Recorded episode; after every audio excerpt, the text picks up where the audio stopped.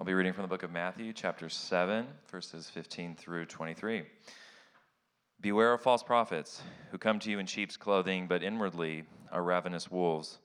You will recognize them by their fruits. Are grapes gathered from thorn bushes or figs from thistles? So every healthy tree bears good fruit, but the diseased tree bears bad fruit. A healthy tree cannot bear bad fruit, nor can a diseased tree bear good fruit. Every tree that does not bear good fruit is cut down and thrown into the fire. Thus you will recognize them by their fruits. Not everyone who says to me, Lord, Lord, will enter the kingdom of heaven, but the one who does the will of my Father who is in heaven. On that day, many will say to me, Lord, Lord, we did not prophesy in your name, and cast out demons in your name, and do many mighty works in your name. And then I will declare to them, I never knew you. Depart from me, you workers of lawlessness. This is the word of the Lord. Please be seated.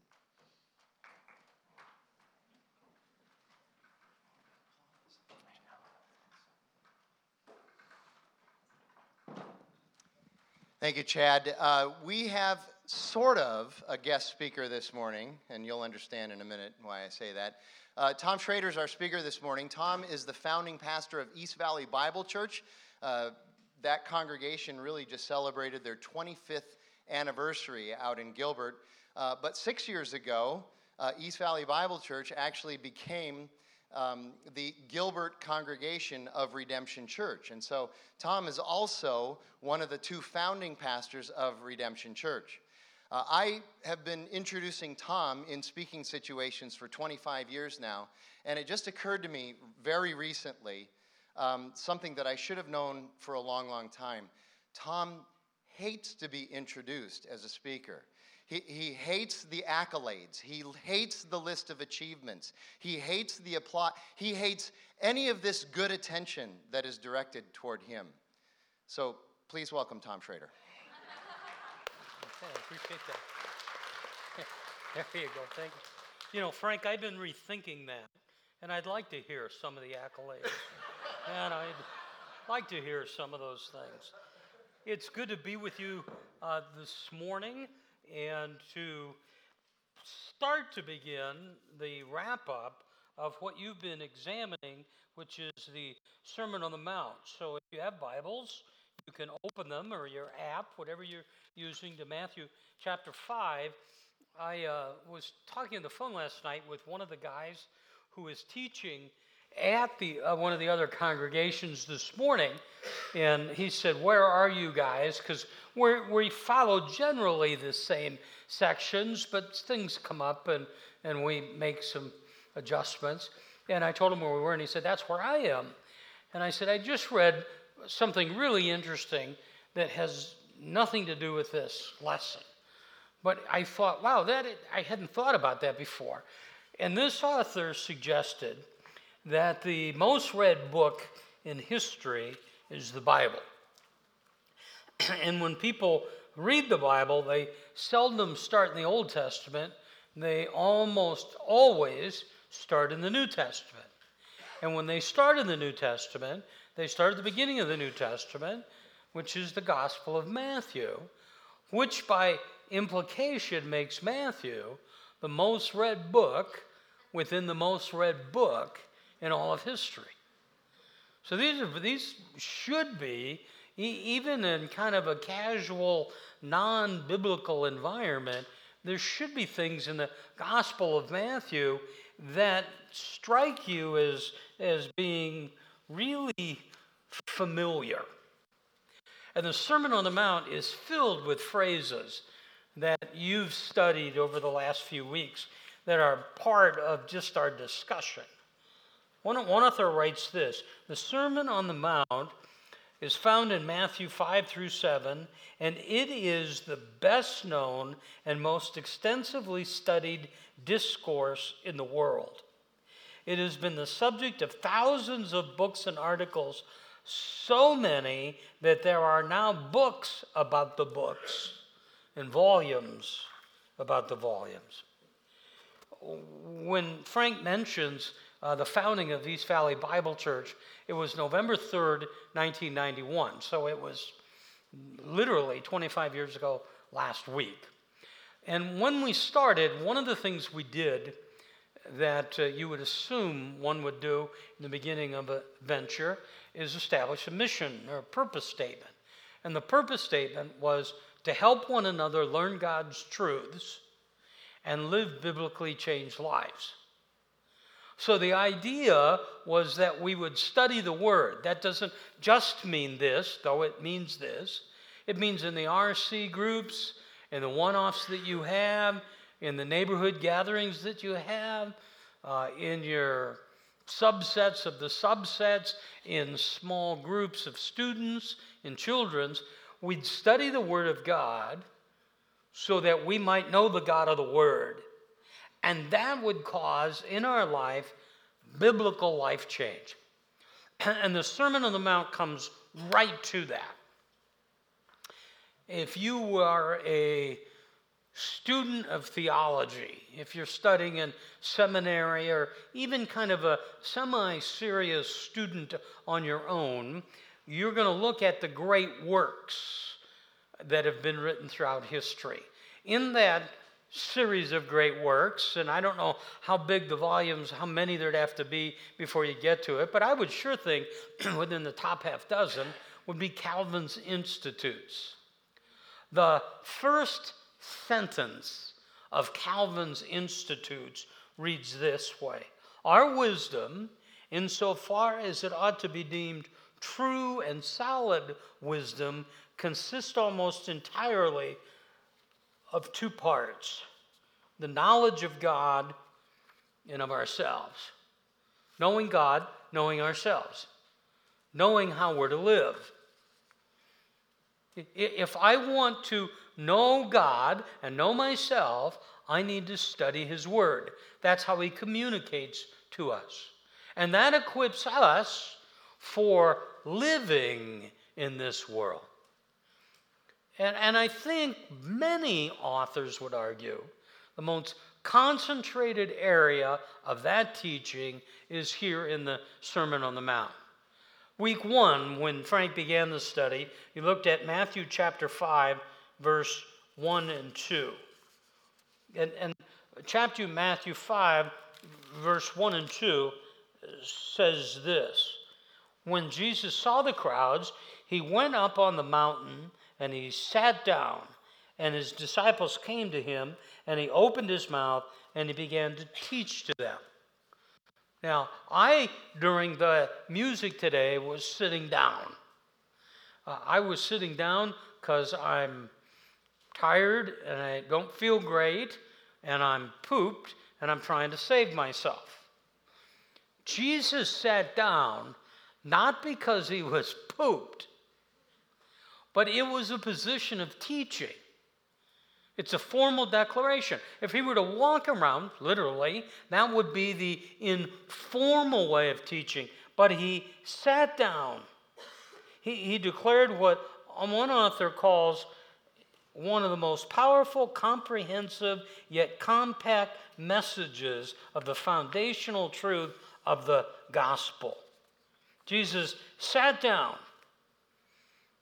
And at the end, in chapter 7, verse 28, we're told that the crowds who heard him were amazed at his words. He quote, quoted no other authors, no ancient rabbis, no revered tradition. He, he spoke with his own authority. One of the things that matters to me is not just that we understand this, but that we understand it and it becomes transformational in our life. John MacArthur, writing about this sections, writes this here is an utterly new approach to living, one that results in joy instead of despair, in peace instead of conflict. And it's a peace that the world doesn't understand and cannot have. As Jesus began the Sermon on the Mount, he gave us that section that uh, we know as the Beatitudes, and then he charged us to live as salt and light. And in Matthew chapter 5, verse 16, he told us to let our light shine before men in such a way that they may see your good works and glorify your fathers in heaven. That when I understand, embrace, begin to live out the Sermon on the Mount, the world begins, it, almost, I guess, sounds corny, but begins to see Jesus. Again, MacArthur says this is an utterly new approach to life. Dr. Anne Bradley writes this just about heroes. Talk about heroes in culture, but see how it applies to the Sermon on the Mount. When I think of heroes in God's terms, I think of Romans 15 1 and 2. We who are strong ought to bear with the failings of the weak, not to please ourselves. Each of us should please our neighbors and uh, for their good and build them up. In these verses in Romans describes heroism. It's helping others in need. It's, it's bearing up, buttressing up the weaknesses of others and them strengthening us. It's a total new way of living because Jesus is saying, I want, blessed are the poor in spirit, I want those who are spiritually bankrupt to come to me and not try to earn my favor, but receive grace and live in such a way that the world sees the difference in them. I should be able tomorrow morning at school, at work, at the gym, wherever you hang out I should be able to see that you're a Christian. Not, not because you have on a button that says, I love Jesus. Yes, I do. I love Jesus. How about you? Not that. But by the way you live. The world ought to look at it and say, I don't, whoops, I don't get it. There's something different about you. You're more concerned with me and the people around me than you are about you. At the beginning of the study, and the reason I'm going back is I haven't had the chance to set this up, and I know over weeks we kind of forget the context. We said there's five important lessons in the Sermon on the Mount. Number one is the necessity of the new birth. You must be born again. You, you must have a new birth spiritually. That spiritually, I'm not just kind of wounded I, I don't just need a leg brace. I was sitting out in the lobby watching people walk in today, and I don't know, I saw four or five people that had on a boot or an ankle boot or, or a, something for the wrist. It's not that you're broken and need to be mended, you're dead and you need to come to life. The Sermon on the Mount drives us to Jesus as our only hope. We, we just went through a, a, a season, a political season. And, and there are a whole bunch of people who have put their hopes in Donald Trump or put their hopes in Hillary Clinton. Well, both of those are going to disappoint you. Your only hope is Jesus. Here you go. Big connector here. I sound presidential now. This is huge. Okay? that your fundamental problem is spiritual. So the solution is spiritual. It's not economic. You don't need more money. Be nice to have it and all that, but that's not going to solve that problem you have. It's not more education. I'm pro education. Go get it. But my fundamental problem is sin. That's what I need. And Jesus is the only hope. He gives us the only pattern for real happiness. Everything else is a temporal, temporary solution. If I want real happiness, real joy, if I, if I go back to that MacArthur quote, that new approach, and it's one that results in joy instead of despair and peace instead of conflict. That word peace does not mean the absence of turmoil. That's never going to happen. It's the presence of God in my life. It's the presence of God when the text comes back and says there's a spot on that lung or says it's clear. There's a, there's a presence of God in the midst of, if we, if we were at summer camp right now, we'd say, look up here, okay? So here's circumstances of life. They go like this. And you are not going to change that. That's just the way it is. And you aren't the exception. Jesus doesn't say, I'm going to take circumstances and make them like this. I'm going to bring you a peace in the midst of all of this. I, uh, this last week was doctor appointment week for me. So I had my annual physical on uh, results on Tuesday, and I'm the best I've been in two years. And I'm just really good. Well, I'm not really good, but I'm better than I was two years ago, which makes some of you ask, how bad was he two years ago? Look at it. But on Friday, I had a new rheumatologist. And so that's my ongoing battle, the lupus and everything. And he asked me a question. Sandy's sitting there, and he's here, and he's messing around with me, and uh, he's doing all sorts of stuff. And he said to this, When do you want to die? Wow, I don't, I don't know. Well, how long do you want to live? I said, I don't know. I looked at Sandy, I said, 80? And she said, Oh, no, no, no, no, no. no. 67. I'll be 67 this month. Let's go with 67. And I said, I don't know. And then he, he gave me a bunch of answers. But, but you know what? He, he didn't say, Do you want to ever die? I know I'm going to die. He's just saying, When? These are the circumstances. He gives us a peace in the middle of that. It's a great scriptural resource for witnessing. It's living the life that eh, in the only way that can please God. That's what we're looking at. That's what we're studying. So, in a, in a huge picture, and, and whether Frank uses these words or not every week, he, he's coming at this. What I want to have at the end of the day is a transformed heart and an informed mind that leads to a radical life. See how that ties together? That was a, a semi long kind of introduction, but, but, but see how that ties together? My heart's changed. What do I do now?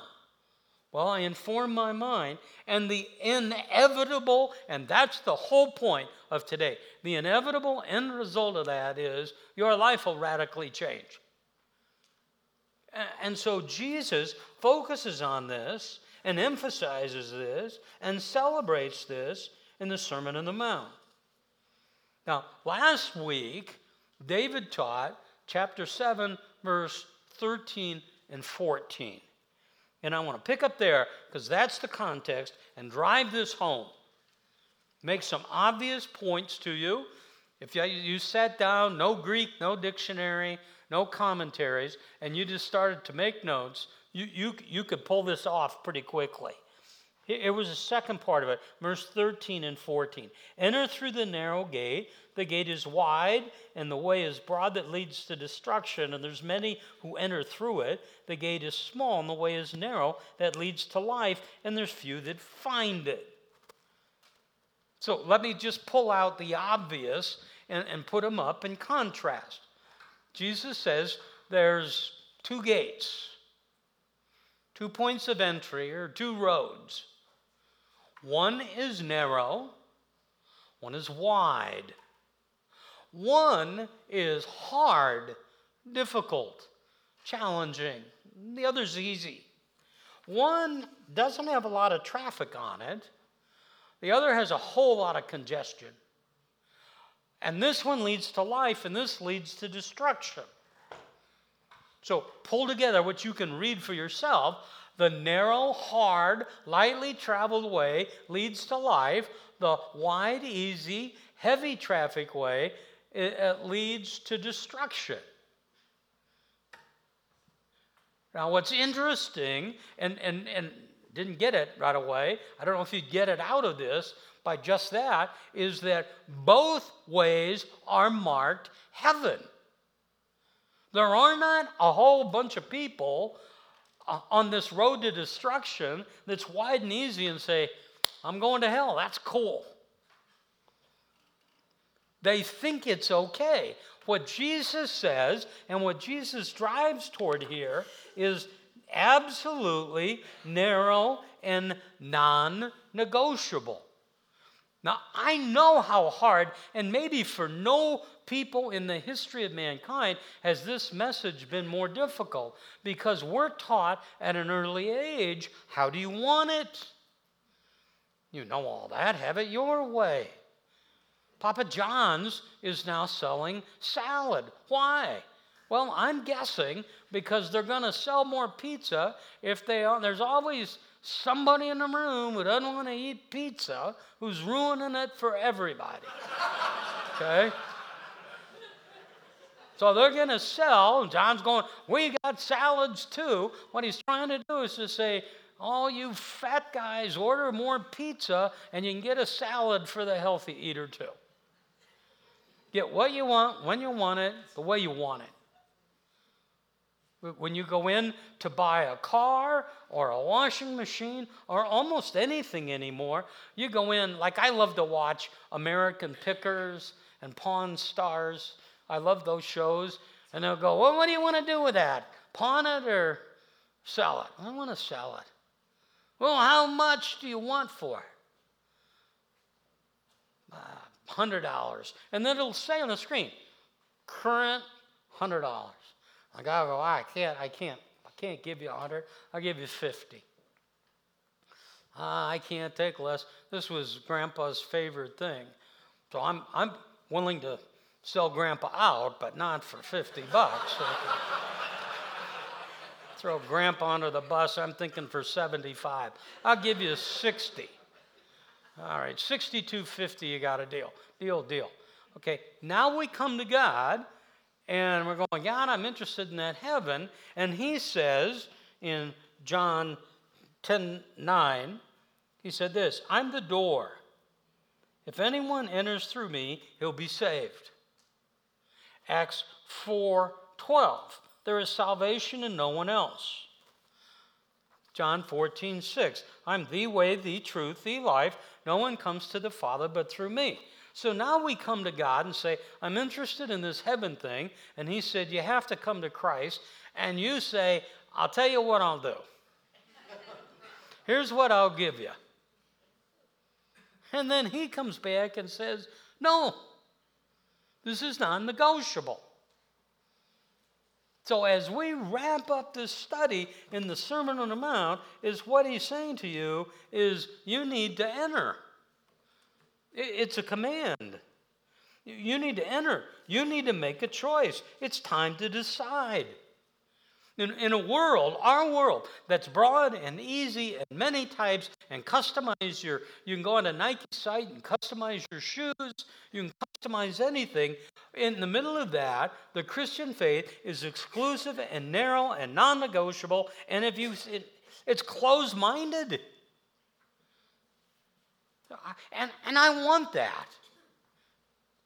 Uh, I'm, I'm going, I, uh, I don't have any trips planned, but my next, I, I don't have any vacations planned, but my next trip planned is with Sandy uh, to Pasadena. She works for Fuller Seminary, and she works out of Pasadena, and there's an event over there in May. So I have, I'm, I'm going over and I'm flying. So I came home the other day, and on the counter is my all my, my stuff, my itinerary. When I fly, one of the things I look for in a pilot is one that's closed minded, one that likes to land with the wheels down, one that goes uh, vector 1428. Nah, I'm going 1312 today. This closed minded, what we're talking about is truth. So many of you who became Christians as adults, you had people say to you, Hey, I'm glad you found something that, what? Works for you. Works for you. No, I didn't find. Yes, I found something that works for me, but it works for everybody because it's the truth. That's what Jesus is saying. And so, as a outside guest, I come in with, you know, for me, what's comfortable but in some ways, the unenviable task of telling you, people that I'm meeting for the first time, that if you don't believe this, you are on a road that leads to destruction. It leads to hell eventually, and it leads to hell on earth. And you need to decide. And we make decisions all the time. And don't push this decision off. I go to a restaurant, and one of the items is the plain and simple. And uh, it'll go like this. I don't get it anymore. I'll go, uh, oh, uh, what would you like? I'd like the plain and simple. Oh, now that's eggs and, and toast. There's a meat option. Would you like meat? Well, yeah, look at me. I'm, I'm a growing boy. I need protein. And uh, you want sausage, bacon, or ham? Eh, sausage. Link or patty? Patty. Eggs. How would you like your eggs? What are my choices? Over easy, over hard, over medium, poached, scrambled, fried? Well, poached. Bread, English muffin, wheat, sour. I said, I got the plain and simple, right? That's what I ordered. The plan was plain and simple. Well, I'm exhausted. I'm working up an appetite. Bring me two of these things. I don't know what to do. We live and make decisions all the time, and we're used to those choices. And he says, You got one choice that's right. You got two choices, but only one's right. And this is, and this was my kind of big takeaway uh, personally uh, in studying this week is that this is not just for salvation eternal, but it's for daily living. That, that the way to enter into relationship with God is very, very, very narrow. The way to live a life for God, while it has all sorts of choices, is still very narrow. If I want a life that's productive, peaceful, joyful, then I need to make choices that are aligned with God's will. And when I don't, I'll pay a price for that. After making all of this, in verse 15, if you have your Bibles open, Jesus says this Beware. I, I think of that big flashing sign Beware, be on the lookout. Beware of false prophets who come to you in sheep's clothing, but they're inwardly ravenous wolves. This culture that Jesus is teaching to would see the wolves as terrible predators, vicious predators. And, and so when you saw them, there would be all sorts of warning flashing signs. You need to be especially aware when it comes to these predators that Jesus is talking about because they're wolves, but they're dressed like sheep. They're the ones who are not out there, they're in here. Now, look at this section of scripture. If you circle in your Bible, verse 16, circle the phrase, you know them. And then down verse 20, you know them. I circle them and then draw a line so that when my eye sees that on the page, I connect these. Jesus is saying there are false teachers who are in the churches and you'll know them by their fruit. You, will know them by how they live. You'll know them by what they're all about. There's a little book. If somebody ever challenges you, I challenge you this week read a book of the Bible. Here's a tip for you pick Jude. Okay? We've got a quote here from Jude. And in it, we put Jude chapter 1, verse 3 and 4, but there's only one chapter in Jude. So if you got to read a book, here's an easy way to get it done. Mission accomplished. And Jude said this I want to talk to you and write to you about our common salvation, life together. But I found it necessary to write to you, appealing to you to contend for the faith that was once and for all delivered to the saints. You're in a battle. You're in a war. Now, if you checked my mail and my email, you would know we're in a battle. But you would think that the battle was the Republicans or the Democrats or the ACLU or Planned Parenthood or whatever it was. And, and those are all organizations, all of them you deal with. But that's not what Jude's talking about. See what he says? For there's certain people who have crept in unnoticed long ago. The battle's not out there, the battle's in here. The battle are men and women with pulpits in churches in Bible studies, in small groups, that if it were possible, they'd lead you astray. And there's two big buckets. They pervert grace. They take grace and say, You're saved by grace, that's true, so live like any way you want. And they deny Christ, they change Christ, they edit the gospel. Many of the false teachers that I see are pretty good Bible teachers, but when it comes to teaching broad way and narrow way, they edit. So, so here you go. Is God a God of love? Okay, that's not a hard question, I don't think. I, you're nervous right now. You don't want to say it, do you? You're afraid you're going to sound really stupid. Part of my, my physical test every year is a mental capacity test. And the first question on the test is, What year is it? And, and I said, You know, I don't 2016. I mean, I find myself panicked by an easy question. Okay, this is an easy question. This isn't going to work if you don't help me. Is God a God of love? Yes. Yeah. So they'll talk about God's a God of love. But all they do is talk about his love.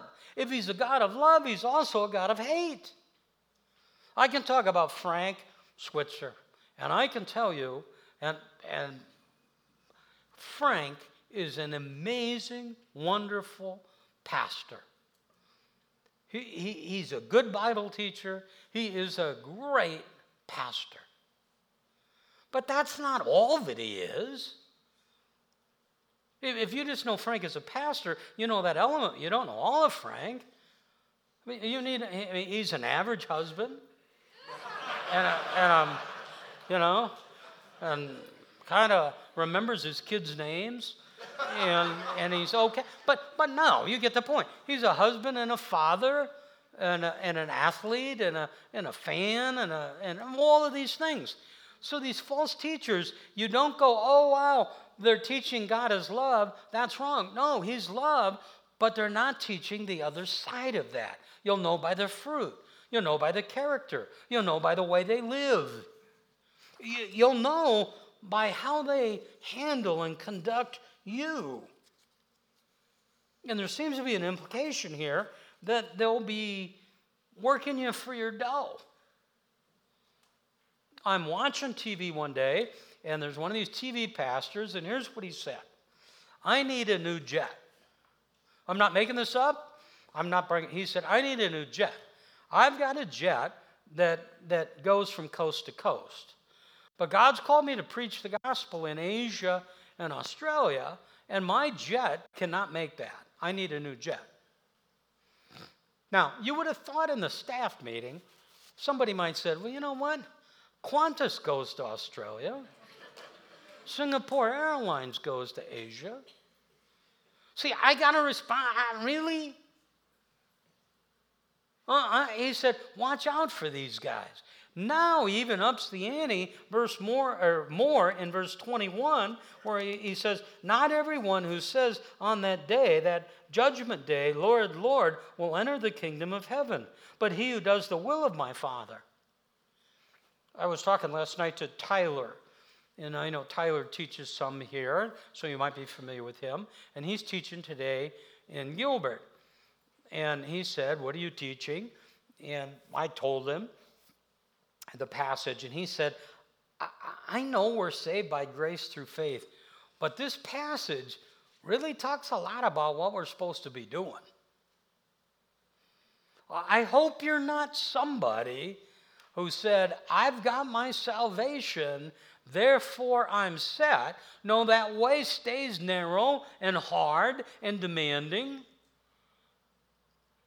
And, and I find I, find these uh, verse 21 through 23 of Matthew 7, I find it scary. There are going to be people at the judgment who are saying, Lord, Lord. And he's going to go, mm, I don't think so. And they're going to go, wait, listen to this. Lord, Lord, did we not prophesy in your name and cast out demons in your name and in your name perform miracles? And he will say, Depart from me, I never knew you. They're going to go, hey, we were doing a bunch of religious stuff. We were at Arcadia on Sunday. We were in an RC group. But my heart, and that's the, the to me, the core of the Sermon on the Mount is the issue of the heart.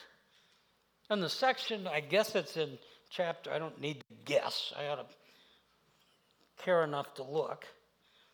In, in chapter 5, where he says, You have heard, but I say to you, you have heard, but I say to you. He, he said all along, the issue for right relationship with God is not my behavior. I get into that relationship by declaring my spiritual poverty and my heart is changed. It's a transformed heart and an informed mind, and it's a radical life. James Boice writes this One of the worst things that can be taught in religion is that all roads eventually lead to heaven. It is not true, of course, which is bad enough in itself, for all the lies are harmful. But in addition to being false, the idea that all ways are equally good is damnable, since the one who follows any other way than the one laid out by Jesus Christ will perish in the life to come. This is not a discussion question. This is not your input. I was invited uh, into a class at ASU recently uh, a leadership class, and, and I was brought in as uh, somebody talk about leadership, which I find interesting. And so much of the class was discussion oriented. Now, how do you see that? How does that play out? Do you think that's really necessary? Jesus is not trying to start something for you to discuss and then go, oh, wow, that's interesting. Here's my spin on it. He's given you the spin. It's this way or nothing. You can choose another path. You're free to do that. But the end game of that is ultimately hell and hell on earth. See that? Counterculture?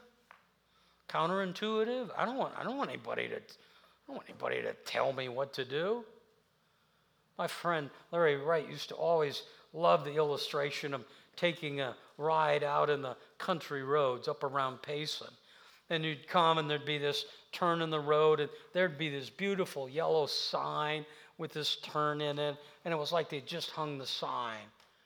Then there'd be one that would say, you know, slippery when wet, beautiful sign and then there'd be one that said no shooting, and it'd be full of bullet holes. You're not going to tell me. You're not going you're not going to tell me I can't shoot. Jesus comes along and says, "Here you go. Now they get this. Then I'm done. Get this. For your own good, choose this narrow, hard way, because it's the only way that leads to eternal life." Now there's a bow to be put on this.